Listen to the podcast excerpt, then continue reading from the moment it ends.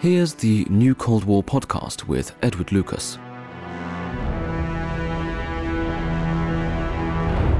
China's overreach is prompting a global backlash. As I argued in my column for the London Times in mid May 2020, we should be grateful to the bullies of Beijing. They're waking up the world to the threat we face. Spinelessness has its limits. That's what China is proving with its relentlessly thin skinned and bombastic treatment of the outside world.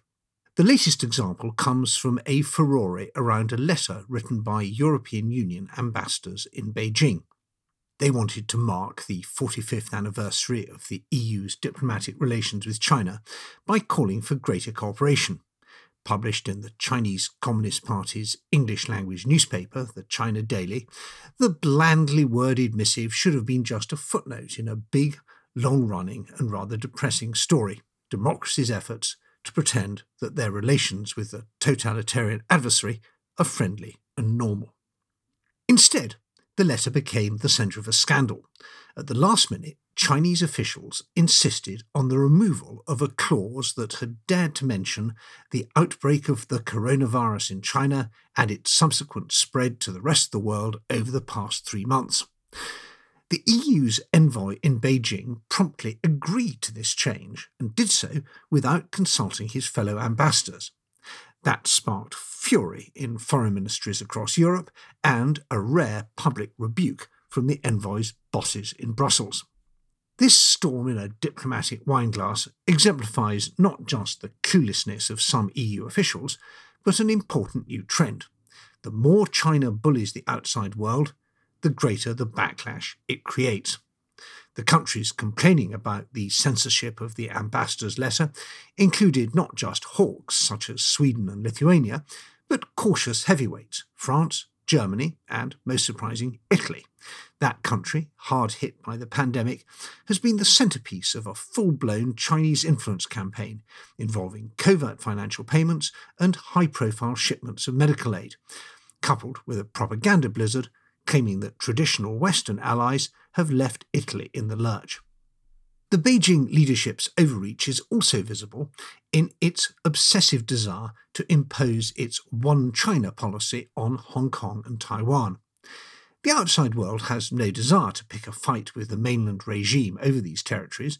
Many locals in both places just want to get on with their lives rather than worry about geopolitics. But brazen breaches of the one country, two systems deal over the governance of Hong Kong have stoked resentment in the former British colony and fear abroad.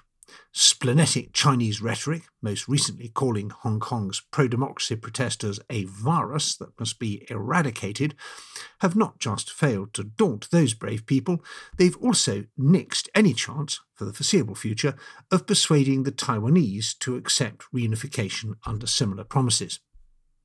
Moreover, other countries are now inching up their support for Taiwan. Western governments, including Canada and Australia, are making a concerted effort to restore the offshore Chinese democracy's observer status at the World Health Assembly. Taiwan was excluded from this body in 2016 because of pressure from the communist regime in Beijing.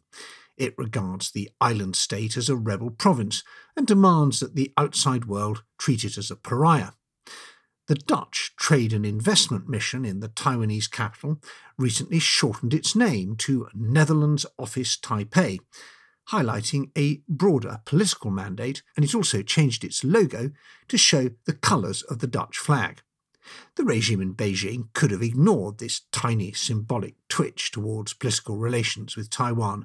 Nobody would have noticed. Instead, it issued a furious complaint, guaranteeing publicity for the move and threatened to halt shipments of medical supplies, stoking resentment among the Dutch, who, like most people, don't like to be bullied. And overuse makes these threats less credible. Australia has brushed aside warnings of trade sanctions. They were expressed in an admonition that Australia would be treated like gum stuck to the bottom of China's shoe and scraped off with a stone. Instead, Australia is stepping up support for an independent international inquiry into the origins of the coronavirus. American senators responded to the Chinese pressure on Australia with a strongly phrased bipartisan letter of support, signed in mateship. Germany has complained that China tried to extort public expressions of gratitude for the provision of medical aid, and in Poland, Chinese officials apparently tried the same trick on the country's president, Andrzej Duda. This overbearing, needy approach brings not compliant kowtows, but resentment, leaks, and renewed determination. Countries all over the world are now worrying about the fragility of supply chains that depend too heavily on China. Here in Britain, amid continuing worries about the decision to allow Huawei, the Chinese telecoms giant, to play a role in the rollout of the next generation 5G mobile phone network, hawkish Conservative Party members have launched the China Research Group. This aims to sharpen thinking on relations with the regime in Beijing. The backlash is perhaps strongest in the United States, which now explicitly blames the Chinese authorities for the pandemic. A dossier leaked to an Australian newspaper purportedly the result of an investigation by the Five Eyes Intelligence Alliance, accuses the communist authorities of deliberately suppressing evidence in an assault on international transparency. Two thirds of Americans now mistrust China. Some want to sue for compensation. Restrictions on Chinese acquisitions of US companies and on Chinese students in sensitive science and engineering fields are under consideration.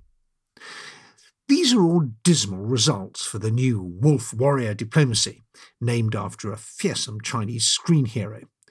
But Western responses are still tactical and uncoordinated. President Trump scorns allies rather than wooing them.